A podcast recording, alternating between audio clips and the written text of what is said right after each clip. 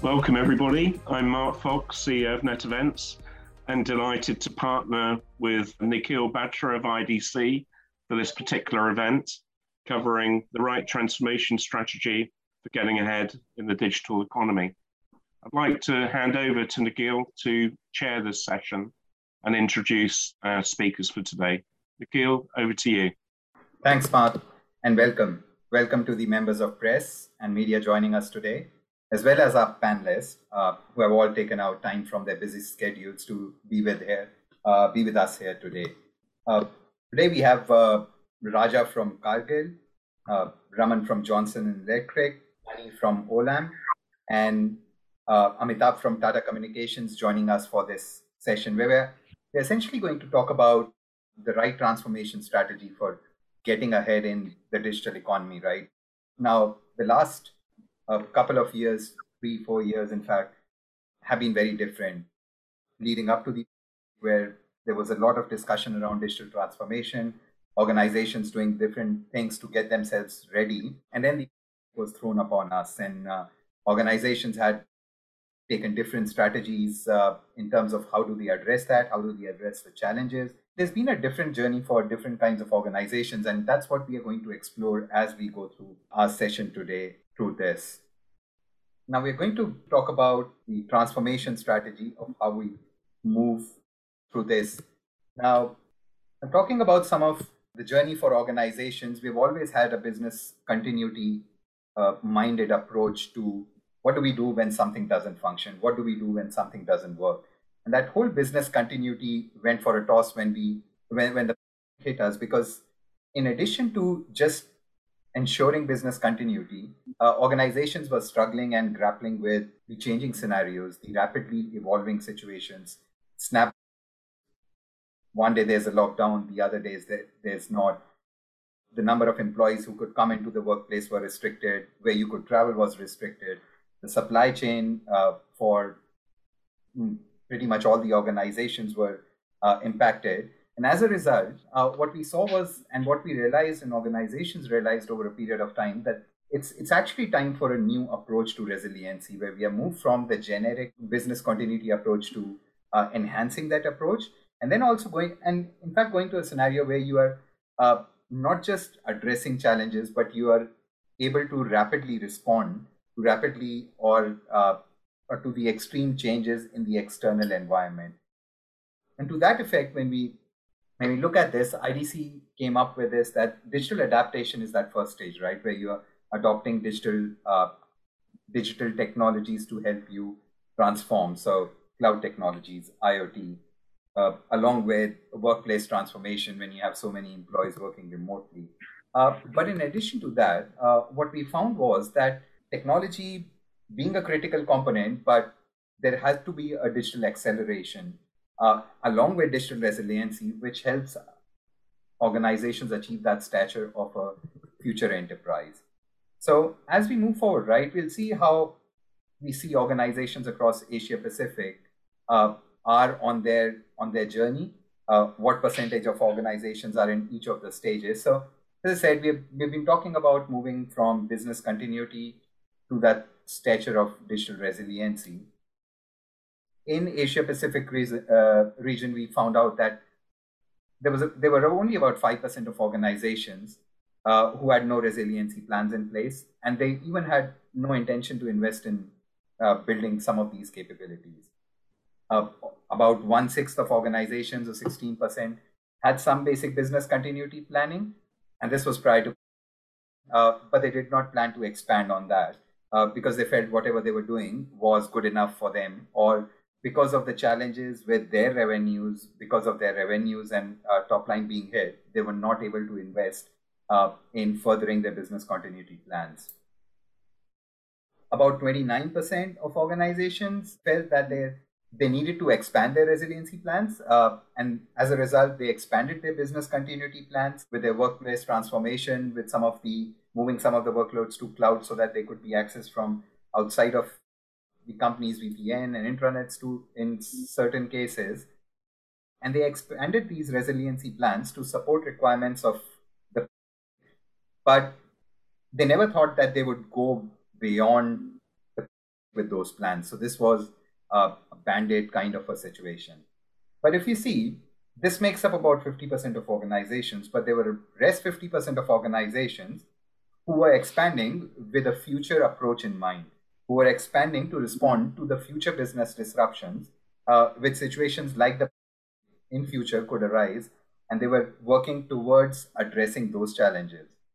So 34% of them uh, mentioned that they have started working on their resiliency plans, and 16% were even further advanced along their journey who said that they are prepared for any future business disruptions, actively invested, and in fact, uh, taken this and treated this as not just a challenge, but also as an opportunity to leapfrog some of their competition.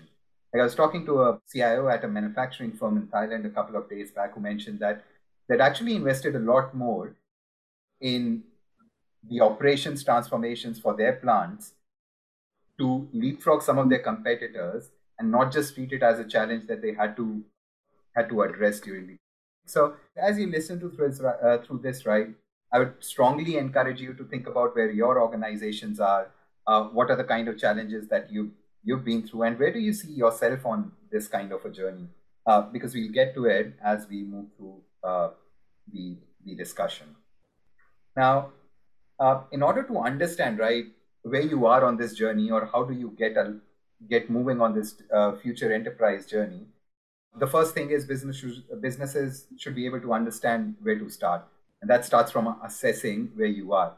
And idc came up with this digital resiliency framework to help organizations understand two equations. Now if you if you look at this there are two uh, aspects to it. One it's the enterprise event respond phases which is the number one being respond and restore, expand and optimize, and accelerate and innovate. Uh, and then there are six enterprise dimensions, uh, which IDC believes are very critical to achieving that digital resiliency. And I'll touch on these things for, for a second. Now, in terms of the, the response phases, there are three phases here.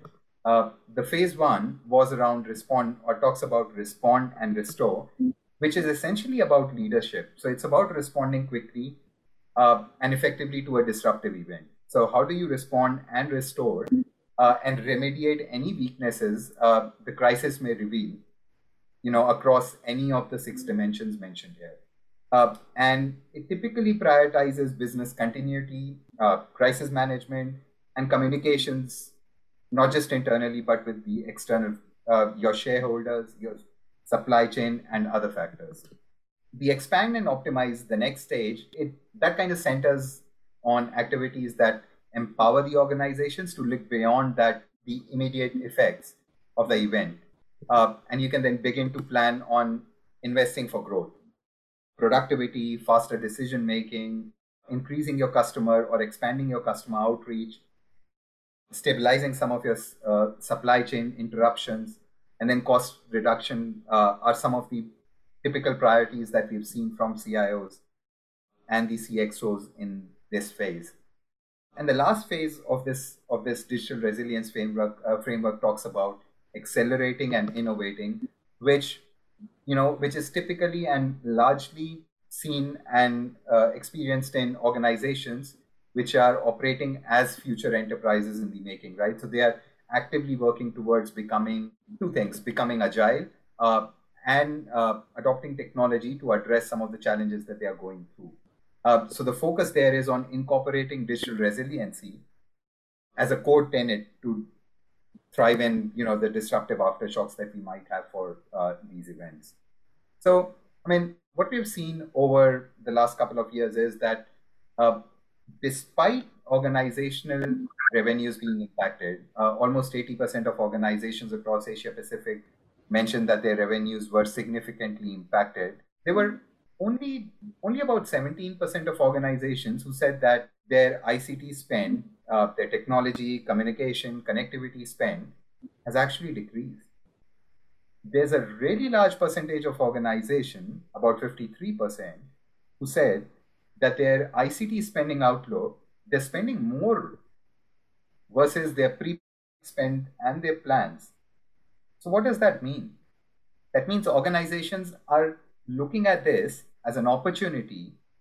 A lot more organizations are looking at this not just as a challenge that they have to get through, but they're looking at as an opportunity, as I mentioned, to leapfrog the competition.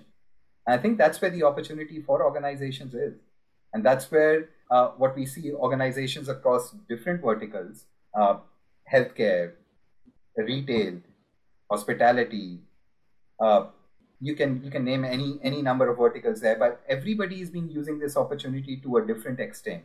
Uh, and the kind of kind of technologies where we see them investing a lot uh, in terms of their priorities uh, is around is around cloud iot uh, software defined networking because them understanding what all of their other third platform investments uh, means for their enterprise networks.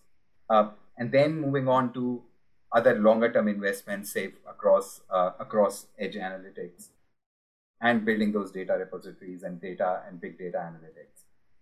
Now, what we do see is that you know, as organizations spend more around technology, we've seen the overall enterprise uh, network environment evolve as well. I mean, earlier an organization used to have a headquarter, a couple of region, regional offices, maybe a branch office here or there, or a, connecting a factory here or there. But what we've got today is a very, very wide organization environment where you have uh, a data center, you have a lot more workloads in the cloud, uh, social media, a, workforce that's more mobile than ever, and including um, are the regional offices, the headquarters, and remote offices, or the branches which are not gone anywhere. So, I mean, this the the enterprise network environment is a lot more, uh, lot more widely spread. Uh, and when we ask organizations, you know, whether they think that their network infrastructure is well equipped to handle the demands of their future technology spends, uh, and whether do they think that uh, their technology spends or their network spend is matching their technology spend, uh, spends and helping them get the most out of their technology spend, uh, only 27% of organizations felt that was happening. So 73% of organizations feel that their network doesn't match what they are spending on cloud, IoT, edge, data, big data analytics, and those areas. So that's an area where we've seen organizations constantly evaluate themselves as we move uh, further. So I think this was this this would be a great segue, right, to understand uh, and talk to each of the panelists now we have. Uh, in terms of understanding one where they are on their journeys what were the challenges that they had and not just a, from a technology point of view but business processes point of view supply chain point of view what were some of the the major business challenges that they uh, that they experienced and where do they think themselves uh, in terms of their organization is on that five point scale that we spoke about earlier uh, so we can we'll probably start with uh, raja just because you're on the on the left side, top left side of my screen. So uh, Raja, if we can start uh, with you. Uh, so as as we go through, if all of you can please introduce yourself, your organization, and talk about some of the challenges uh, on your on your digital resilience journey. Sure. Thanks a lot, Nikhil. This was a good uh, opening. Um, yeah, as um, introduced, uh, my name is Raja. I'm um, I'm the um, uh, Assistant Director for Technical Service for Asia Pacific uh, in Cargill, uh, based in uh, Singapore. Um, little bit introduction about Cargill. Cargill is the uh, privately owned company, 160 years old companies um, in the agriculture food supply supply chain. Uh, one of the largest privately owned company in the world. we have four main segments: agriculture, supply chain, food ingredient, animal nutrition, and animal animal protein. So um, regardless whether there's a or not, a lot of these uh, digital transformation has been started, you know, four four years ago already, four to five years ago.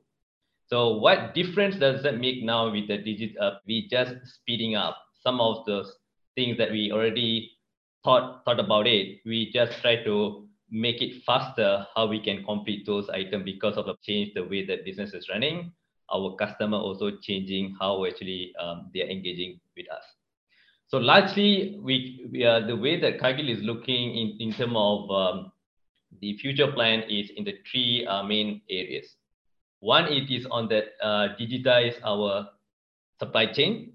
What does that mean is that uh, we have a program to implement a smart manufacturing uh, in all our plant, um, trying to use the data to make sure that we can maximize the production yield, how we can um, uh, make sure that we optimize the power consumption, the water, and so on and so forth.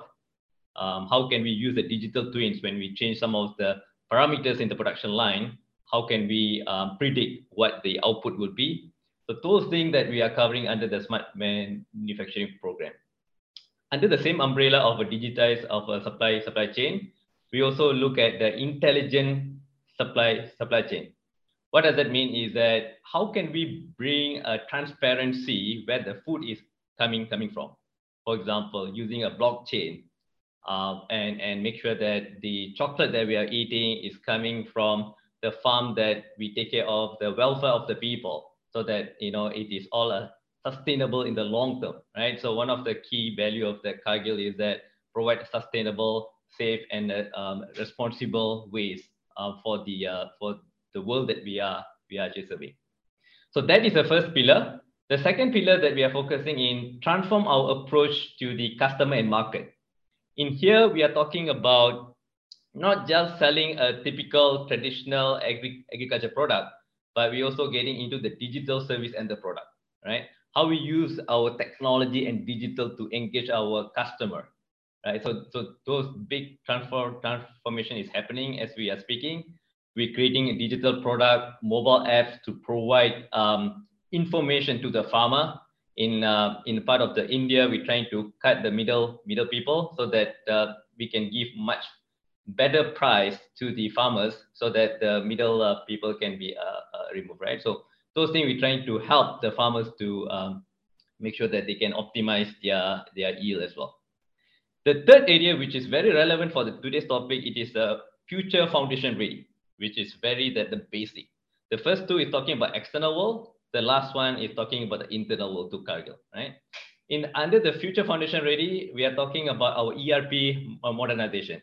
Cargill, the journey for SAP, uh, uh, I mean, implementing SAP for past 10 years, and we continue to do because the size of the Cargill is big, right? We continue to do that. And for non-ERP system, we're trying to modernize that, moving into the cloud. Uh, my team is responsible to do the cloud uh, application modernization, right?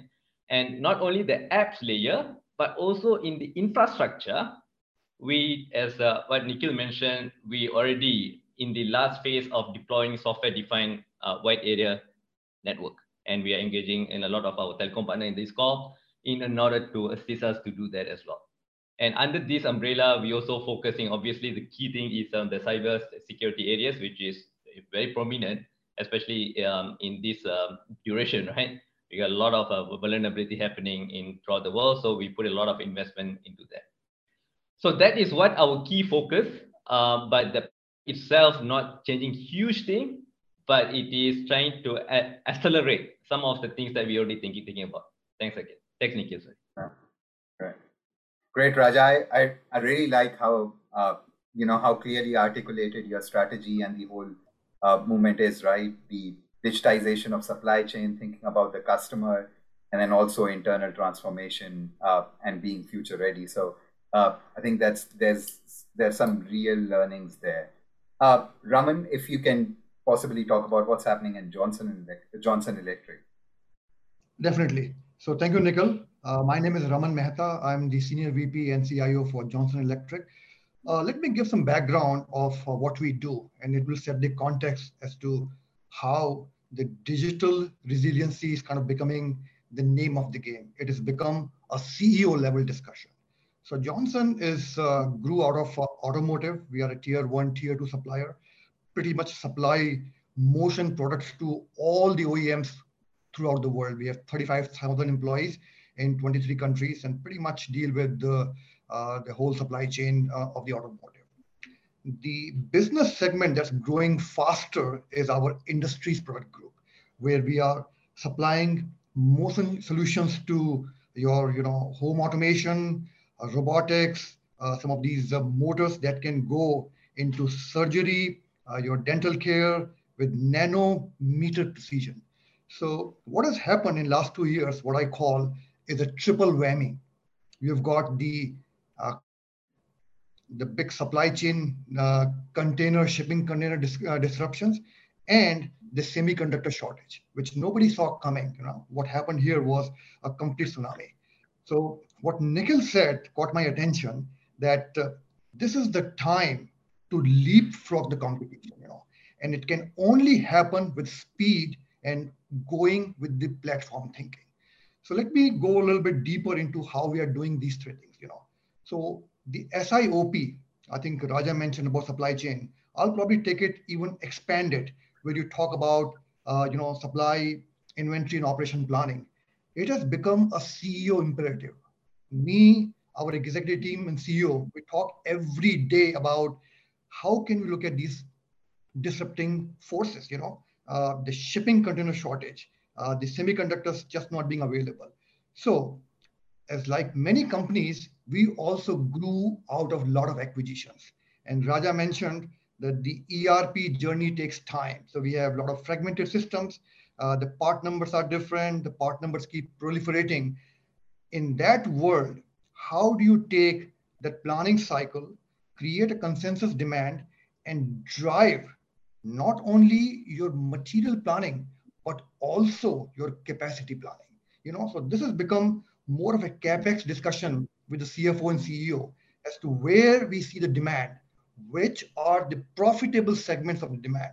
And this is where IT comes very, very playing this front and center role. You know, if you can connect these systems and take people out of their comfort zones because of the fragmented nature where everybody was relying on this spreadsheet and without waiting for a two, three year old uh, long ERP modernization roadmap, can I bring innovative business intelligence solutions that can really give some relief? So things that used to take weeks with lot less credence on data, now we can do in minutes. We can look hmm. at our demand patterns and find out which are the long lead item semiconductors. By connecting this ERP system on the cloud solutions, now our planners can look 12 to 18 months. They can now develop secondary sources. At this point, people are getting more empowered, making decisions based on data. What should we insource? How far should we go in vertical integration? So all of those discussions that were like very painful, people did not have the right answers. IT, by playing the role of the assembler, the innovation engine is playing an absolutely uh, you know, leading role. Second thing we are doing is uh, we do a lot of engineering in-house. Now, we change the game there. We want to digitize our thought process right from the point where we collect the customer requirements. Gone are the days where you put these requirements into a PDF file or a visual document. Now we want to digitize each document and start build a platform thought in our day-to-day business. So taking all of these design and creating a model-based systems engineering that can really promote a lot of reuse and make sure that what we are designing is ready to be manufactured in an automation way. So from design engineering to DFM and DFMA is one of our competitive advantage now. And we really want to take it to next level where we want to incentivize people by not the number of lines of code they write, but amount of reuse. Because once you promote reuse, it actually makes your products much more safe because they are well tested. So it's a journey. We are quite excited about uh, you know where we are. And to Nikhil's point, our mindset is how do we leapfrog with the right data quality by democratizing the data and making sure that every Johnson employee has access to information. We don't want them to spend time in discovering information. Today, they spend 80% time in going through spreadsheets, PowerPoint, emails. We want to turn it on its head, where you spend less than 20% in collecting the information, but 80% on analyzing the information. So quite exciting. Uh, it's a absolutely good time to be in IT, and I'd love to hear from our other panelists now. Great, thanks, thanks, Raman. I, I love the fact that you're focusing on data because we keep on saying that anybody who isn't, he, missing the trick of the entire technology journey. So lo- love the whole democratization of data and the uh, leapfrogging mindset. Uh, Mani, uh, if you would want to talk about you know journey at Olam. Yeah, so thanks, Nikhil. Uh, I am Mani, and I am the president and group CIO for Olam. Uh, Olam is about $35 billion company spread in about 60 countries, operating in agri and uh, food space, uh, somewhat similar to Cargill. Um, and unlike Cargill, we are a little bit newbie to the industry. We are only 33 years old in this industry. Um, and uh, so um, I look after the entire global technology stream. So when um, our digitization journey started in way back in 2016, it wasn't an afterthought of something uh, because we clearly recognize uh, much early that uh, digitization is the only way to go. Therefore, we call ourselves as digital Olam right now. And uh, what we understood at that time is that the digitization uh, is as the ability not only to transform your internal business operations or a business model, it can transcend beyond the boundaries to transform the entire ecosystem. So therefore, when we had a, a digital strategy back in 2016, we decided we are not going to focus on one, two, three areas. We want to have a strategy that is an end-to-end digitization, starting from our leftmost of our value chain, that is farmers, up to the rightmost of our value chain, that's our customers, and then digitize everything in between. So with that uh, big, tall ambition, uh, we actually launched uh, quite a bit of platforms, uh, ground up, uh, as around 10 platform we launched it.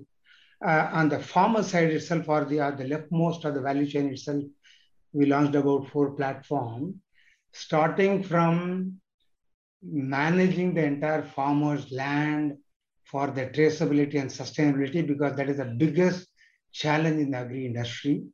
Uh, to track the entire farmlands, fertilizers, carbon footprints, etc., etc. Then also to launch a platform to provide farmers services because farmers have a very poor livelihood. To increase their livelihood, we launched a farmer services platform. For example, today we have just in India alone over 6 million farmers in that platform today. And we also uh, launched a disintermediation platform whereby be, from a farmer up to Olam before the product comes, it changes hands about three, four people. We want to disintermediate and increase the livelihood of farmers at the same time increase the uh, profitability of Olam. Uh, that also we launched. And then finally, still there will be quite a bit of suppliers. It is, it is inevitable in the industry. We also want to digitize the entire ecosystem. So from the leftmost value chain, using these four products, we completely digitize. Within Olam, obviously, we have one of the most modern, anyway, progressive technology landscape, fully on SAP global template, you know, uh, Salesforce CRM, everything we use. Uh, beyond that, purely on a digitization layer, uh, what we did is that we have a lot of remotest warehouses. It's a perennial problem of this industry. Uh, thousands of warehouses we have. So we have launched digital warehousing platform for that.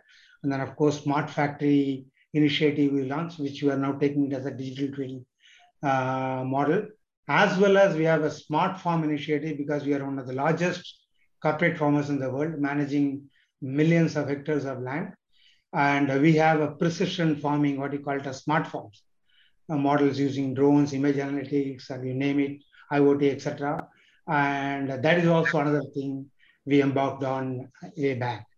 And then from the new business model, new opportunities. We also launched the two of the customer-centric platforms. to, to, to get uh, more revenues and more customers into into our business with the Olam markets to connect the entire our customer base as well as the e-commerce platform. They're all very big, right? And then finally, one of the very innovative platform we launched it about sustainability traceability. From how, how can we do a traceability from farm to fork, right? That's a vision we set up. It's called AtSource, and then that's something which uh, we have launched and that's doing well. So about 10 platform we did, of course, and the advanced analytics become uh, core of uh, quite a bit of this initiative to power these initiatives. Since we started all of them in 2016 and then communication to everything, we have much advanced. I can tell you two things happen. One is that uh, uh, we have zero disruption. We could do overnight uh shift to work from home across the globe with zero disruption. And uh, number two is that despite all the supply chain challenges, etc., we being a food industry, we had certain leeway, right? And the government leeways are available.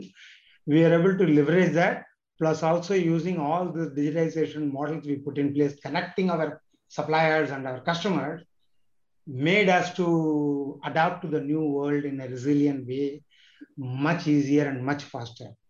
So as a result, apart from the very favorable market conditions, etc., uh, typically our business performance in the last two years is far, far superior to what it was before. In fact, the whole industry is doing pretty well uh, because of that. Going forward, it is very clear that uh, we are we are clearly launched engine, engine 2.4 for digital, which is identified 11 technology trends that we identified in April 2020 itself that can transform the world. So we are implementing many of those things, as well as we are working on uh, Engine 3.0, which is about how do we leverage deep tech model that is emerging in terms of uh, moving the entire agri and food operation into a very, very digital model.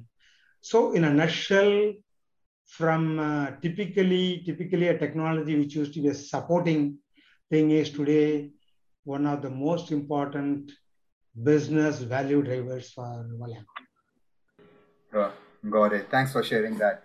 Zero operational disruption. I, I doubt you know you know there's there are a lot of companies out there who can who can claim that. So that's that's really well done. And you know the fact that you started started early helped you get through this whole. So that's that's really good.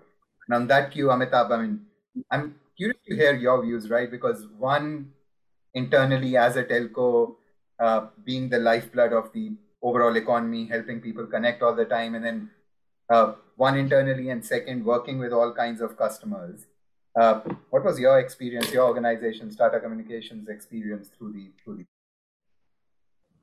Thanks, thanks, Nikhil. Uh, uh, firstly, a quick introduction about myself. My name is Amitabh Sarkar. I have been in the technology industry for about 20 plus years. And currently, I head the Asia Pacific business for Tata Communications across sales, solution engineering, and customer success for all industry verticals and customers in the region. I'm, I'm, I'm actually delighted to be part of this discussion. And listening to Nikhil, uh, uh, Raja, Raman, and Mani, I think there is a common thread which comes out here uh, which is underpinning the digital resiliency. And I was taking down notes across finding common threads across three different industries where we have. So if I took, if I look at it, uh, three things stand out for me. Uh, one is extreme automation. Uh, the second is digital resilience and platform story becomes a boardroom discussion, no longer an IT domain only. Uh, the third is hyper connected ecosystem. Raman talked about ecosystem. Mani spoke about farmers. Uh, Raja spoke about its customers, customers, customer, right? So that hyper-connected ecosystem, which is embedded with, with a strong AI, ML, and deep data analytics to drive those discussions along the table with the board in from an investment standpoint.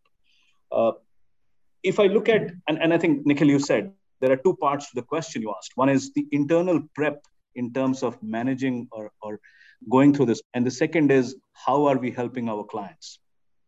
So I think, uh, uh, as I think everybody has said, as accelerated paths to the fundamental digital change. And, I, and, and all of us see that there is a defined operating model change with respect to the transformation driven with the clients.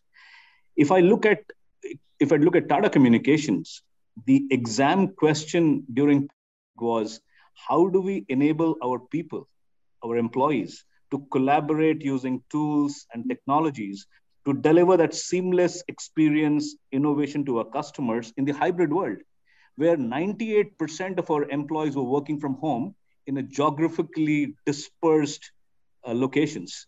Huge challenge, right? But I think I think as as leadership, we we got together. Uh, this involved stronger customer centricity uh, through formation of customer success teams, sharpness in product as the focus shifts to digital platforms and solutions, and bringing efficiencies globally through automation and the right operating model. So I think that's the that's the internal part, Nikhil, if if I if you will. Uh, and how do we assess where have we gone from what we were in 2020 and now? I think these have started to deliver results and that are evident from our achieving benchmark levels of NPS scores of 80 in 2021.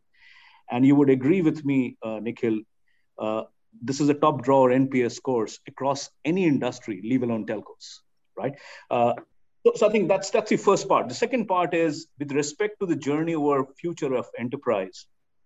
I think when I talk to the CXOs on the board, uh, four, four, four things come out to in my mind which are which are perhaps and it was uh, you know echoed by the fellow panelists uh, from from Raman, from Raja, and, and Mani also. I think there is there is a clarity on realignment to hybrid working in APAC. That is the, going to be the way of life, right? And and and all your strategies with respect to IT, network, business has to align to that.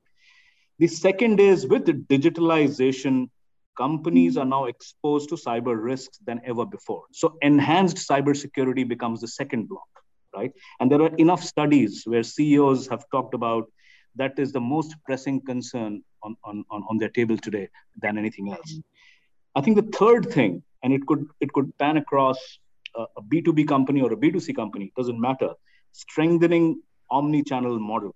I think evidenced by many studies, there are business leaders who have lock, stock, and barrel moved to online side of the commerce, right? Hence, build their technology stack, delivering those customer outcomes for theirs. And the finally is, I think, again, uh, uh, uh, Raman, uh, Raja, and, and, and Mani stand, understand this better than anybody else. Optimizing supply chains, right? Most studies have suggested there's an emphasis on building resilient, digitalized supply chain by leveraging those exponential technologies around cloud, AI, IoT, and deep analytics. I think that's the that's the broad context of both sides of the story, and and in in in uh, in the engagements which we, we have with the clients, uh, we have we have transformed ourselves. And I just I'll just leave with one example here. Uh, in in the in the media world, media and entertainment industry, during most of us are love sports. Uh, globally, you know, we changed our model. We changed our thinking to distribute content when traditional sports were already on hold, right? So we helped sports federations to adapt and quickly distribute content based on virtual sports and esports. So that's a transformation on the fly. And I think the organizations which are built grounds up with those models, I think successfully wade through it. I think that's that's the that's a view, uh, Nikhil, I would have. Right. Thank, thanks a lot, Amitabh. I'm it's, it's great to hear viewpoints from both the sides, right? As a as a service provider and also as a customer. Uh, so, I mean, I think one of the things that does come through is that, you know, as we move on to the next segment, we uh, one of the things we wanted to talk about was what was the impact of the on your technology spend, right?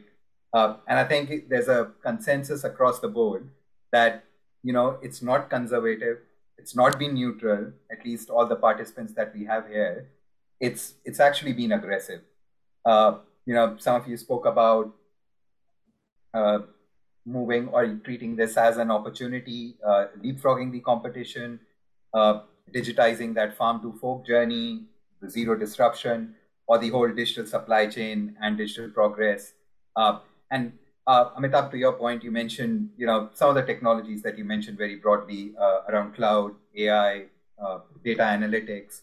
and some others that we've seen organizations invest in uh, a lot more are around security, so cloud security uh, or network security. Uh, collaboration is another one. IoT, software-defined networking, uh, and you know, as we move around, edge services is something that organizations mentioned about. I think the last survey that we did, about one third of organizations are looking to adopt uh, some sort of edge services over the next uh, 12 to 24 months. So, I mean, next question is, you know, to to you uh, as we move through. What are some of those areas that you are looking to invest more? And if you could give some color around what does that changed uh, change technology spend look like? Is it like a five percent increase or a twenty five percent increase? Without going into, you know, I'm sure there's a there's a lot you cannot share, but whatever color you can give around your technology spend. Uh, and Amitabh, we can start with you in terms of what would that be? Uh, yeah, so, so Nikhil, I think uh, just continuing from the conversation which we had in the first first segment of our discussion. Uh, so we we as a company we we continue to be on the transformation journey to play a solid role as a as a digital ecosystem enabler. What I mean by that is building a digital fabric on which our customers, regardless of industry, can build a secure, connected digital experiences. So we see huge opportunities and, and, and my, my and driving growth in Asia Pacific in this area is my top priority. Now, now let's look at let's look at, I mean, uh, the investments inside the organization is is is uh, is symbolic of what our clients are doing in the market, right? So so we spoke to companies across APAC, and I think enterprises across Asia Pacific uh, uh, have been in the sweet spot of capturing growth in their respective industries. And our research, and you also alluded to that, shows clearly uh, pre investments made by the companies in APAC have helped them to be a leading digital trailblazers, what we call, versus their Western counterparts. And what I mean by digital trailblazer is, is are the kind of companies with, with most advanced digital operating models, connectivity platforms, and strategies that ensure secure and trusted operations. And that is what we do with our client clients today. And I would be I would be encouraged to state the organization's technologies has been uh, a spend has been without getting into numbers is neutral to aggressive, right? And and that's that's mimics or that mirrors what our clients are doing across all industries. Uh, point which I would like to, I mean, put on the table, and I think uh, uh Raman, Mani, and Raja can and, and give us insights there too. I think the boards and the CEO, CEOs today are approving projects which are based on the financial principles of a very sharp ROI, a significant reduction in TCO, and improved cost ratios. Uh, you know that the cheap, faster, cheaper, faster, better paradigm, and that's the that's the mantra for innovation we can we can put any technology around it unless it becomes cheaper it becomes faster it becomes better. It does not solve the business problem. Uh, so so from and, and so that's the financial part of it. And if you look at the technology perspectives the experience which i, I see in the, talking to, to, to our clients uh, initiatives are that are being approved for investments are anchored around building a strong digital strategy. What i mean by that is I see investments in building foundationally strong digital fabric, digital platform across, across infrastructure, applications, embedded with AI and ML. And AI ML is no longer a theory, it's in the workflow today, in the, in the company's workflows. And, and then finally, all these converge to a customer experience platform, which, which provides differentiated experience to its business or its business's customers so so so i think i think that's the broad part. And the and the last element to it which i think the clients are wanting uh, are looking for a managed services partner with the complexity involved now by by digital digitalizations and complex ecosystem. There is a there is a need which i see in the market for for clients for a managed, managed services partner who can help orchestrate across multiple solutions, simplify the governance, and reduce the overall TCO across the IT and the network. I think that's the that's the broad context, uh, Nikhil, which I see from from my part. Perfect. Thank, thanks, Amitabh. Cheaper, faster, better. And you know, Raman, Raja, Mani, feel free to jump in in terms of what are those technologies that are helping you helping you get there. I think Amitabh made uh, quite a few good points. You know, uh, the number one thing, you know, it's all becoming about the value. You know, so if you have that dialogue, and everybody in my IT team got to understand the basic finance. You know, where do we want to, uh, you know, spend money and get the return on the capital that we're investing? People need to understand what an inventory turn reduction means. How can I help my CFO bring the working capital down? Unless we speak their language, you know, everybody's under so much pressure. You just cannot come with like, hey, it has to be within the context. So one thing that we are doing, we are kind of taking a bottom-up approach, you know. How can I make my manufacturing, which is the bread and butter for us, much more efficient and very, very standardized, you know. So in in the old times, you know, there are a lot of spreadsheet on the plant floors, different processes. Now we want to be very, very greedy and collect this data from the PLCs and really make it very, very automated.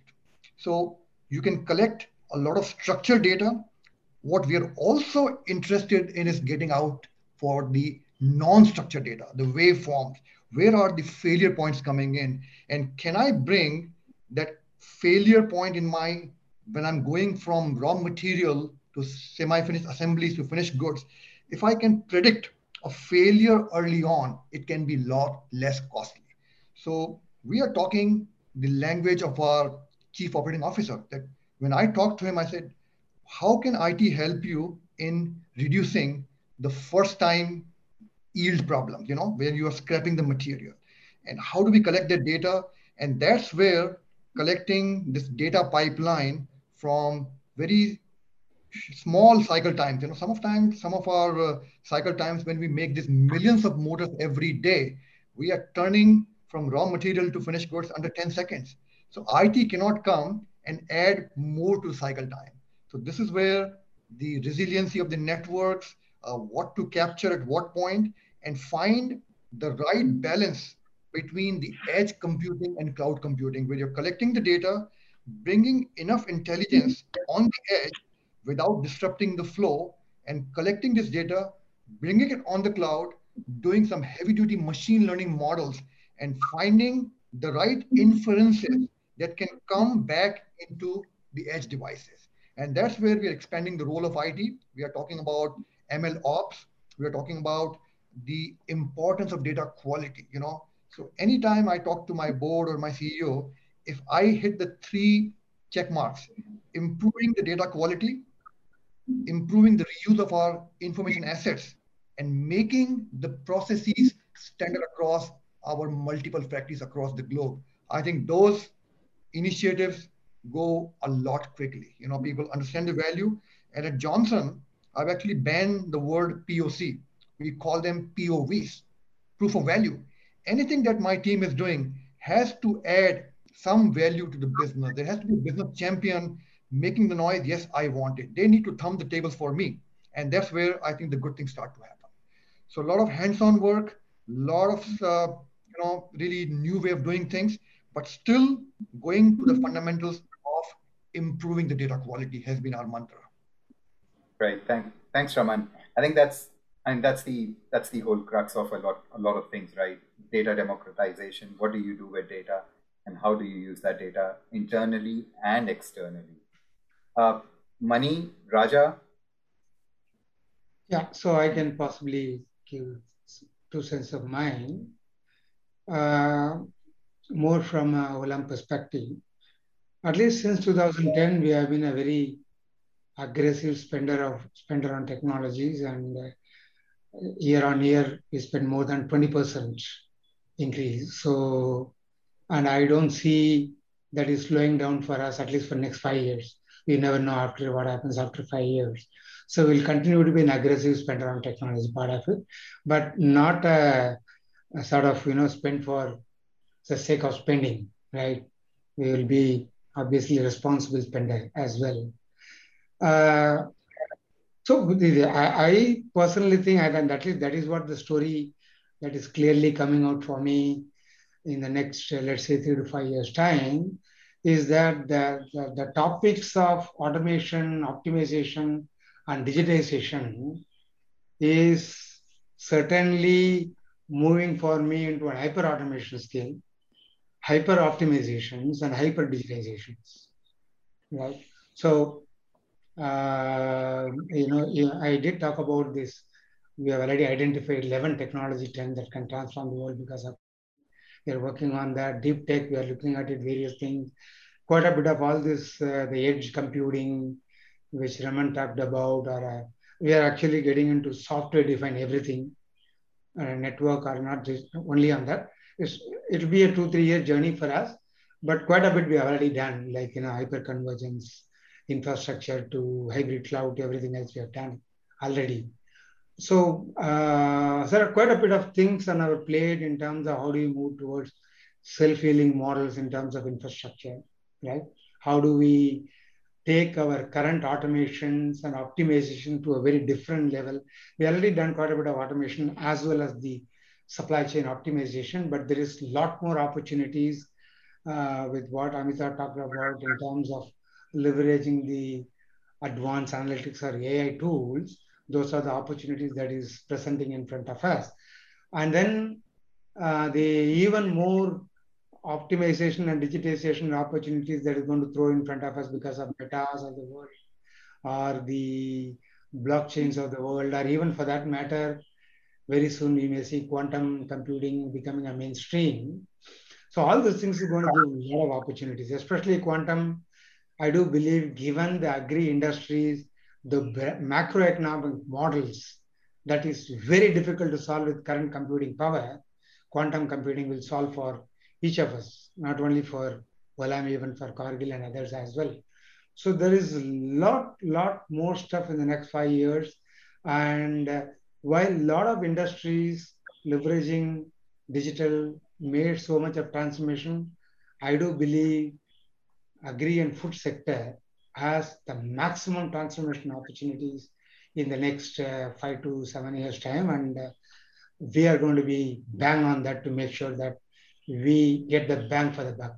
And I'll just close with only one thing. I know I don't believe in ROI project to project basis because that's the most ridiculous thing which IT attempted to do, in my opinion. I think we have to see the overall value we deliver, right? In technology, there will be some places it is necessary evil to spend.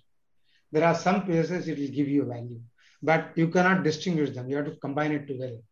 Therefore, overall value, as long as we are delivering in terms of your whatever the business growth or business values, etc., uh, that is, uh, in my view, that should be perfectly fine.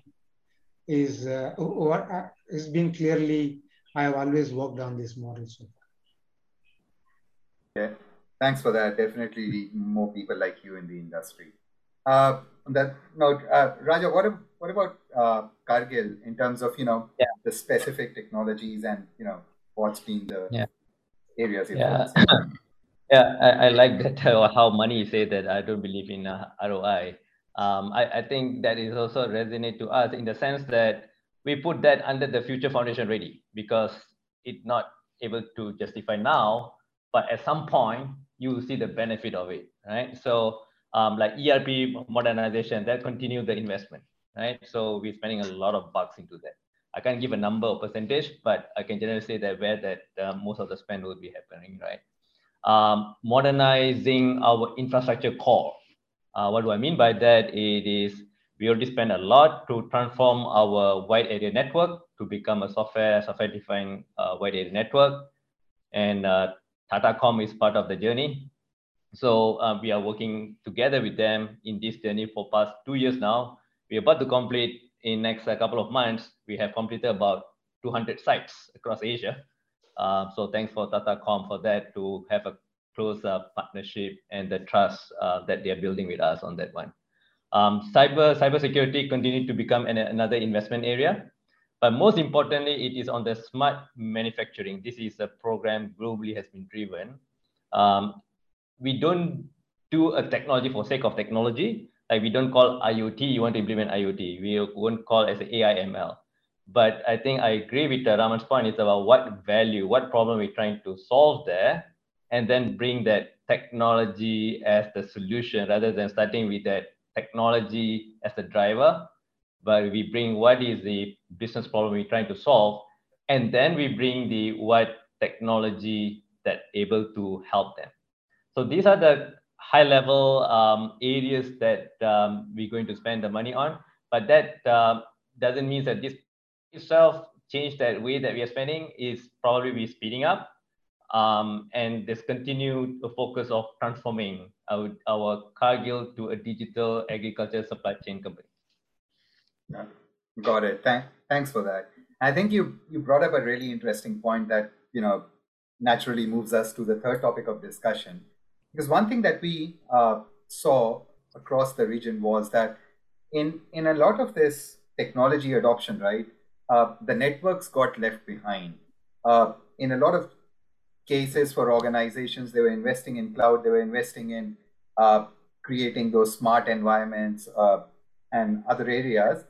Uh, and on that that road, networks got left behind, and they started becoming bottleneck on this journey. And then we, and as a result, what we've been talking internally uh, and having these discussions with organizations like yourself is uh, how network transformation and uh, the overall future enterprise digital resiliency journey they go hand in hand they're not one after the other so just wondering you know in terms of your uh, your experience within your organization you believe one what do you think of the uh, or your organization's preparedness as it comes to the comes to the networks to support your overall digital enterprise uh, and digital resilience journey maybe we can start with uh, Raman, you there.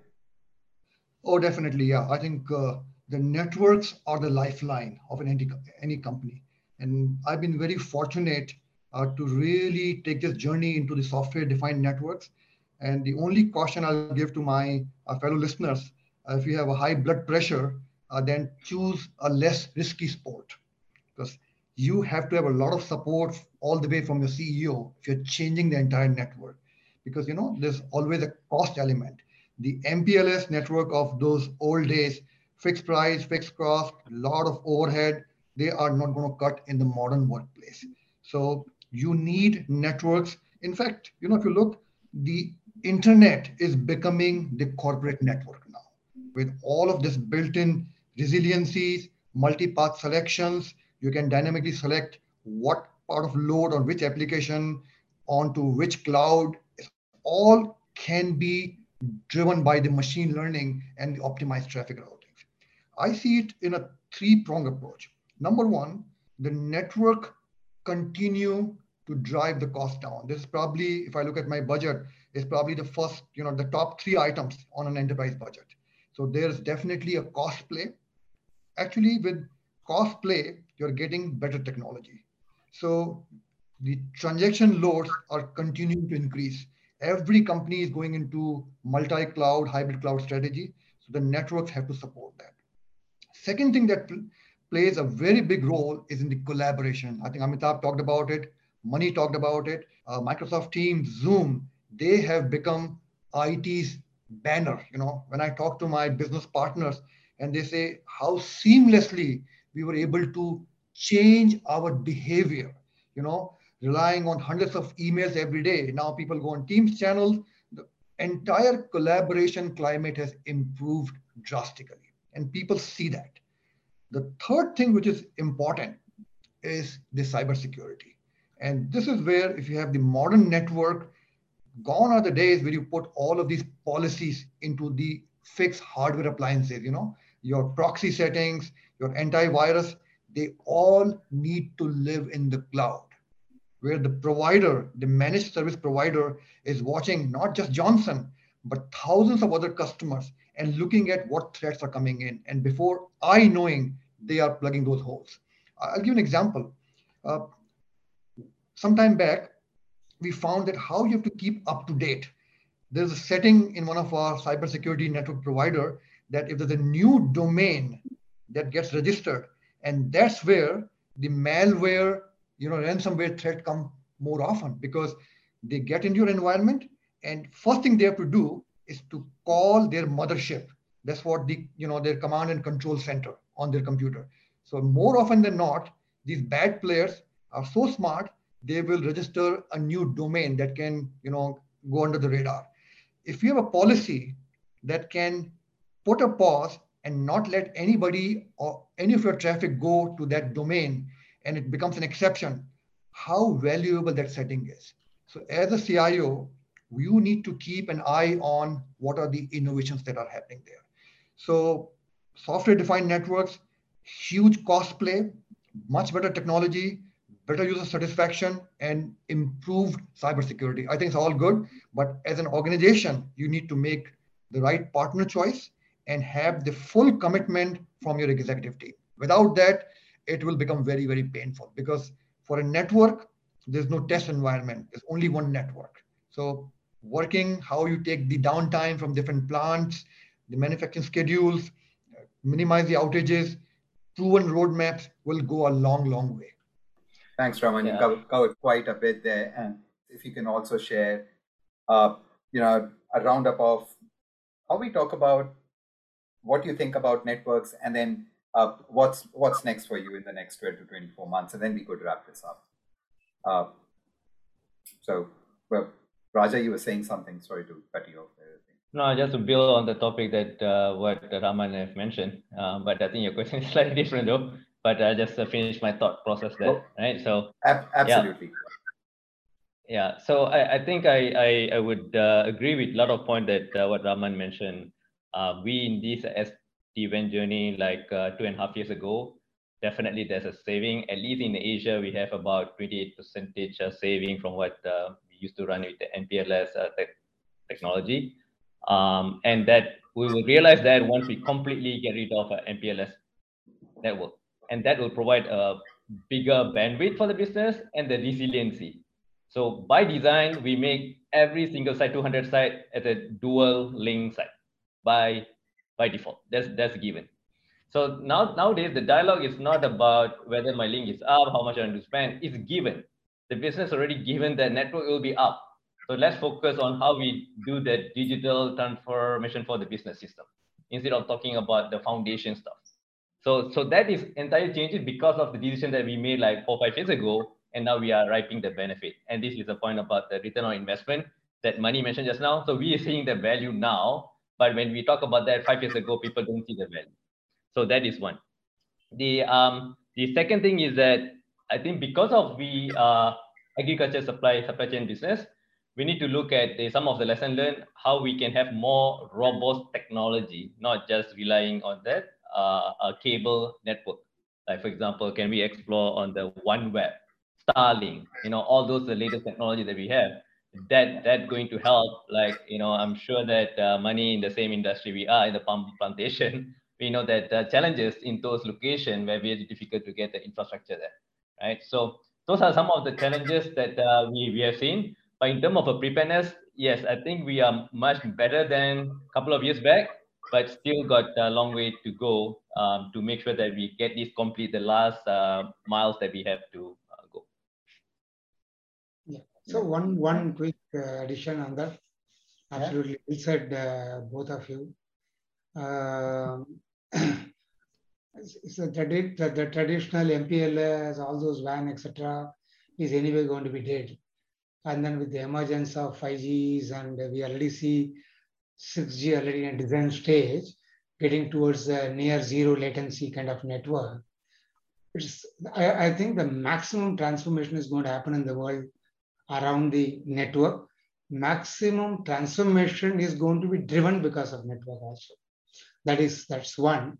And so uh, there are one, one important thing that has happened is that the topic of virtual office, which used to be going you know, going uh, forward and back and etc. Because of it is going to be happening, right? Now the hybrid workplace is going to be a standard norm. Therefore, network, uh, you know, gets a much more important significance with communication and all the other stuff. And then one important problem with the network world had was about this open standards. You know, most often you will find if you look at today's network, you have to put Cisco router there and you have to put a Cisco router there, you know, both sides. At least I see there is a major initiative happening, what is called as Open RAN, where all the telecom guys are coming together to build a very open standard network. High time they should have done 10 years back, at least now it's happening. So I think all this thing, if you put it together, I think maximum opportunities and trans transformation network, as well as transformations across is going to be driven by network. That's what I would think. Thanks, Mani. I like how you flipped it around that it's not that networks are being transformed because of the journey, it's the networks that are transforming and uh, accelerating some of that journey. Mita, we can't get away talking about networks without hearing you. So yeah and, and, i think i think it's very well summed up and i think uh, uh, you know the seat of transformation happening on the network side uh, and i think raman made some very important points and my takeaway from from uh, the last 5 to 7 minutes what we were discussing on is is as a service provider it was so heartening to hear Mani and raja echoing the same that ROI, throw ROI out of the window. And, and this is not the 20 year old, 30 year old capex heavy model. Uh, uh, I have been consulting to the telcos for longest period of time to move from an EBITDA to an EBIT model because that's the way you will drive services and innovation. Uh, but I think that's that's a story for another day. But the point over here is when you have to do network transformation as far as we are concerned, and I think Nikhil, you articulated in the first slide, the organizations are reevaluating network architectures to accelerate their digital transformation journey. I think that's the sum. And I think what, what Raman said, what Raja said, and as well as Mani echoes the statement. We as an organization, obviously our network is a core differentiator. Uh, this coupled with our knowledge of, of the new digital world sets us apart from the other players. Our digital ecosystem, which, which we which Mani also spoke about and Raman also talked about, our understanding and the nuances of connectivity and networking, which is expertise on the cloud, the unified communication platforms, the IoT, and the security, and the extensive partnerships which we have with, with, the, with, the, with the players in the market, with our own positioning. I think that, that, that puts us in a pretty much in a front and center, in a driver's seat to drive the digital transformation journey with our clients. Right. Uh, thanks, Amitabh. Very, very well summed up. So just be, just before we go right to wrap up, if I can go across the go across the room and ask each of you to mention one thing that you that you want uh, the enterprise customers or the organizations and the CIOs and the uh, executives listening to this call to take away from this discussion. According to you, what would that one thing be? And we could start with you, Raja. I, I think while we have a lot of good technologies and the plan and the ideas, I think sometimes we overlook on the talent, right? Um, talent play a crucial role and we are too focused on the technologies and value. All these are great, but I think where I'm sitting is that always talent, you know, we need to think think about how we can engage them, retain them, develop them. So that is uh, one biggest challenge, continue to be a challenge uh, with this um, in industry that we are in at the time that we are in. Raman, what's what's that one thing that you want people to take away from this session? What I would say, the core job of IT is to make the non-linear business world as much linear as possible. Take the shocks out, which are coming to us, as I mentioned, the three, uh, the supply chain, the containers, and the uh, semiconductors and add the fourth one to that labor shortages now right? And what's happening in the geopolitical. So these things will keep coming. So it's job is to make these non-linear events and bring them so we can react faster our business need to trust us we need to earn that trust that it understand the business context they are an equal partner and rolling up their sleeves. I mean, most times when you talk within our EC, you can't tell who's the supply chain uh, uh, VP or who's the IT person. We are all rolling up our sleeves and solving the problems. That's that mindset is very important. So I tell people, know the business context, follow the money, how enterprise makes money, look at the ecosystem, and come prepared. Don't throw jargons, but talk a language which a plant manager can understand and appreciate. That's the bottom line. Right. Th- thanks, Raman. non-linear to linear. Uh, Mani? Yeah, so I will just say one sentence uh, as an advice. Uh, watch out. Tech is no more a support. Tech is not even an enabler. Digital or technology interchangeably. Technology has become today a clearly a business driver. So I'm I'm cautioning or telling that eventually technology is the only business. So therefore, watch out if we technology has to be embedded into the entire business operating model.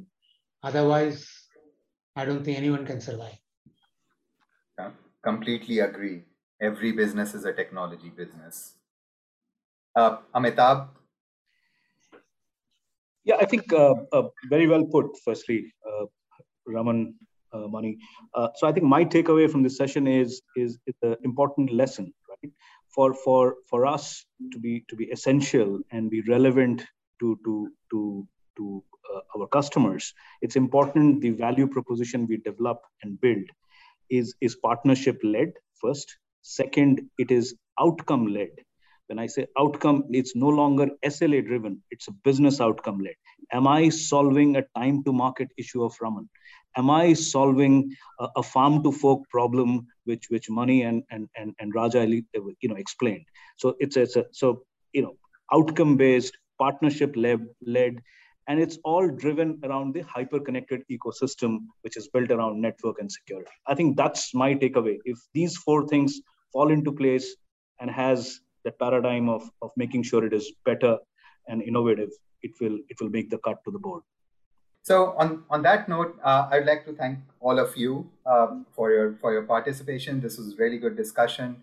Uh, and the only thing I would like to say is I think Mani you summed it up really well there. You know, every business is a technology business.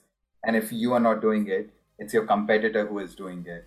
Think about this as you move along your, your future enterprise and digital resilience journey. Thanks a lot again, gentlemen.